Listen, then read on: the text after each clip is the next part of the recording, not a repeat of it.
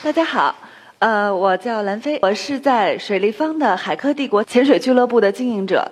其实，在两年前，我还是一名房地产业的职业经理人。很多朋友也都会问我，为什么你要做出这么大的变化？你为什么？下面我会跟大家分享三个小故事，然后我再来说为什么。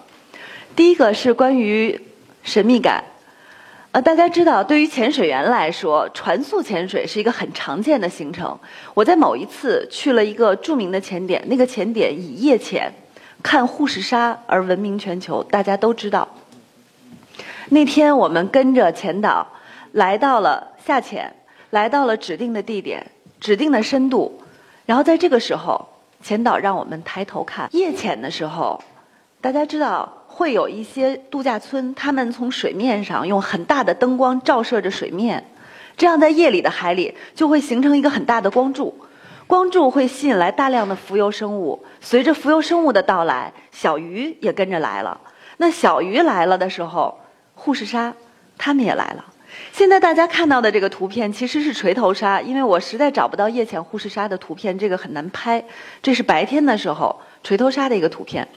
我只能跟大家分享的是，在我们在那个前点同时抬头的时候，在黑夜的海里，一片光柱下，大概有七八十头身长在两米左右的护士鲨盘旋环绕在我们的头顶，它们在觅食。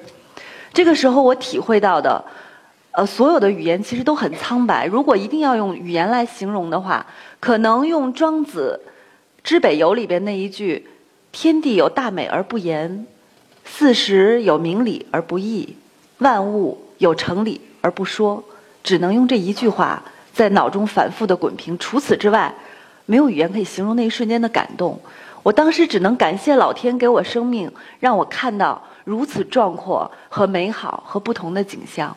我们所有的潜水员也都很开心，都停在那儿，然后用闪光灯，然后用相机拼命的拍。然后正在这个时候，我感觉到我身侧。这一侧有一个东西，擦着我游过去。低头看到了一个护士鲨的身体和尾巴，我第一反应可能我挡了它猎食的路，我是不是要往开让一点？我在做这样的犹豫，然后正在犹豫的时候，接下来这个护士鲨的动作告诉我，其实不是。它游过去了之后，它翻了一个头，用它身体的另外一侧继续贴着我，重重的又一次游了过去。我的耳朵里就听到我的绿丁胶的潜水服和鲨鱼皮之间摩擦的那种刺啦声，声音特别大。我脑子里只有一句话：完喽，这潜水服算是毁了。然后，然后呢，这个护士鲨用它的行动充分向我表达，它其实就是拿我当一痒痒挠。因为紧接下来，它就在我面前大概有三四米的地方，还是这条鲨，它躺在了沙地上。大家想象一下，传说中的海洋霸主。两米多、将近三米长的一个大护士鲨，躺在你面前的沙地上，背朝下，肚子朝上。大家见过小猫小狗在地下蹭痒痒吗？那个护士鲨就是那样，就在我面前。如果说在此之前，可能我还对鲨鱼、对于海洋生物有那么一丢丢的感觉神秘的话，这个时候这种感觉已经完全消失了。在这儿，我要特意说明，对于护士鲨，或者是大多数。东南亚沿海一带，或者是比如马尔代夫、帕劳这一类地方的一些沙类，其实对于绝大多数的沙类，人类并不在他们的菜谱上。也就是说，对于一个鲨鱼来说，对于大多数鲨鱼，人和我们眼里看到一个塑料杯子是一样的，所以没有必要那么害怕。很多的神秘感或者是恐惧感，都是来源于未知。当我们了解了它。接触它之后，你就会发现，其实这个世界有很多种的可能。就像对于原始人来说，火就是一个非常神秘的存在。那么今天对于在座的各位，我相信火就是我们日常生活的必须，它会给我们带来温暖，带来食物，带来浪漫。那么海洋，在你接触了它之后，其实它也一样。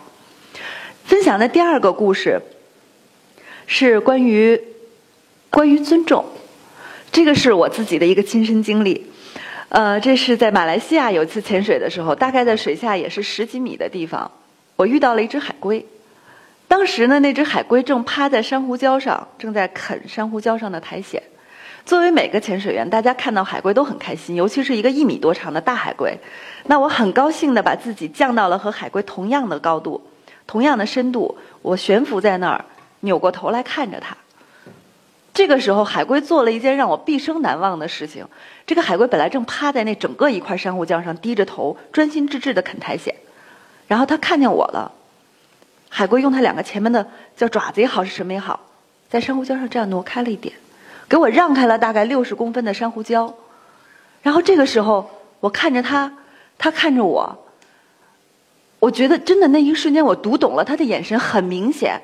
是人都不会误会，他那一眼明显的告诉我的是，来啦，吃吧。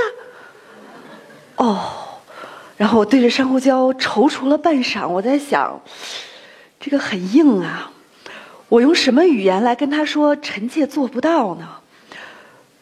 纠结半天，我还是没有办法跟他表达，然后我还继续悬停在那儿。我想海龟再回头看我的那一眼，就充分表达了他在想。好蠢的一个家伙，让你吃哎，很好吃，知道吧？完全没有反应。呃，我只好呆茫茫的看了他两眼之后，跟上了前导的节奏，我们继续往前去看其他的景色了。但是这件事情也让我有一个特别深的感触：海洋生物也许和我们陆地生物因为生活环境、生活习惯的不同，从形体上。从行为模式上有很大的区别，但是其实他们跟我们陆地生物，包括人类一样，大家都是自然的孩子，在自然面前，生命没有尊贵或卑微的区别，大家都是生命。当我们这些潜水员作为客人到了海里，这些海洋的原住民，通常情况下，他们都是非常宽容、很宽厚的面对我们的打扰。有的时候甚至是很讨厌，我见过一些潜水员没事就戳了那个鱼哈，这个 其实很讨厌，就是他们会很宽容的对待我们，也很宽厚的面对我们。那么我们作为潜水员或者作为人类，当我们进入到他们领域的时候，我更希望的是，或者我们自己，呃，告诉我们身边的朋友，作为一个合格的潜水员，大家只要做到一件事，就是除了照片，什么都不要带走。除了气泡，什么都不要留下。充分尊重海洋中的原住原住民，也像我们在陆地上尊重我们身边的所有的社会族群的人类，或者是其他的生命一样。我相信每个生命都有自己很美好、很独特的那一面。那让所有的生命在自然面前都来共生共荣，这是最好的一个状态，也是我们最好的向生命表达尊重的一个方式。那我要分享的第三个故事呢，其实跟这张图片没有什么太大关系，只是为了好看。在我还是新手潜水员、小菜鸟的时候，当时只有十几潜的经验，在一次潜水过程中，我在船速船上认识了一个来自美国的老潜水员，真的很老，他已经五十多岁了。然后在我跟他沟通的过程中呢，他告诉我，他从二十岁开始爱上了潜水，他会愿意把他大多数的旅游放在潜水行程上。所以，到我认识他的时候，他是一个有两千潜的资深潜水员。两千潜是什么概念？就是一个，呃，安全驾驶了二十年、行驶了四十万公里的老司机。那对于我这种新手，刚刚拿到证，在路上看见交警还哆嗦的新手来说，我看见他的时候我很激动。我在跟他交流，我说：“你能不能从一个老手的角度跟我讲讲，你这么多年？”你有没有在潜水过程中遇到过危险？有没有遇到过你不能解决的问题？你有什么忠告给我吗？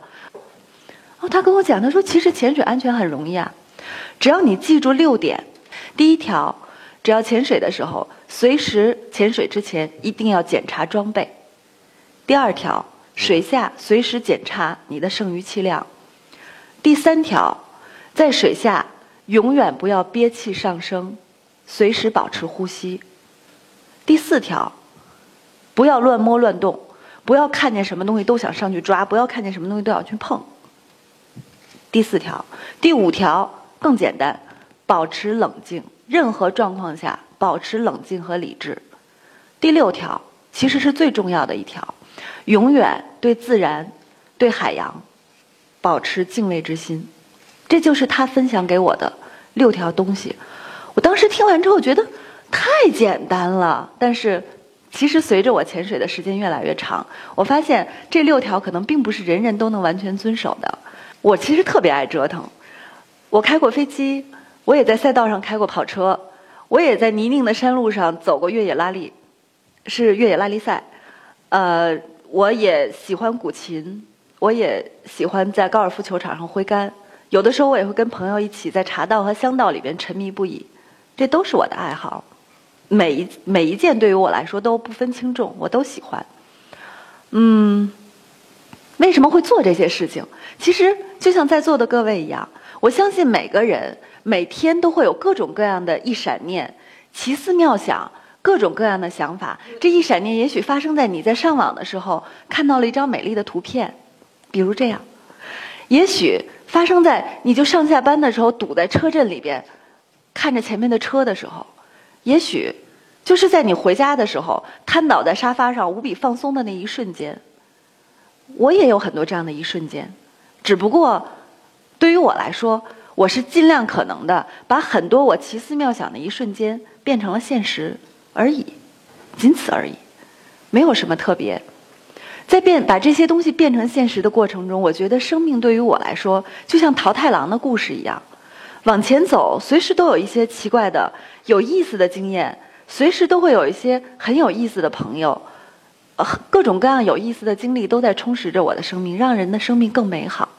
那么，我不知道，也许你的经验，或者说你们的一闪念，会让你们走得更远，走得更好。我相信一定会有。希望今天跟我分享了这个故事之后，能让大家更有信心，更会呃容易的把自己的一闪念也都变成现实。没准儿，也许在下一次。某一次的潜水行程中，我会遇到你呢，也许。OK，谢谢大家。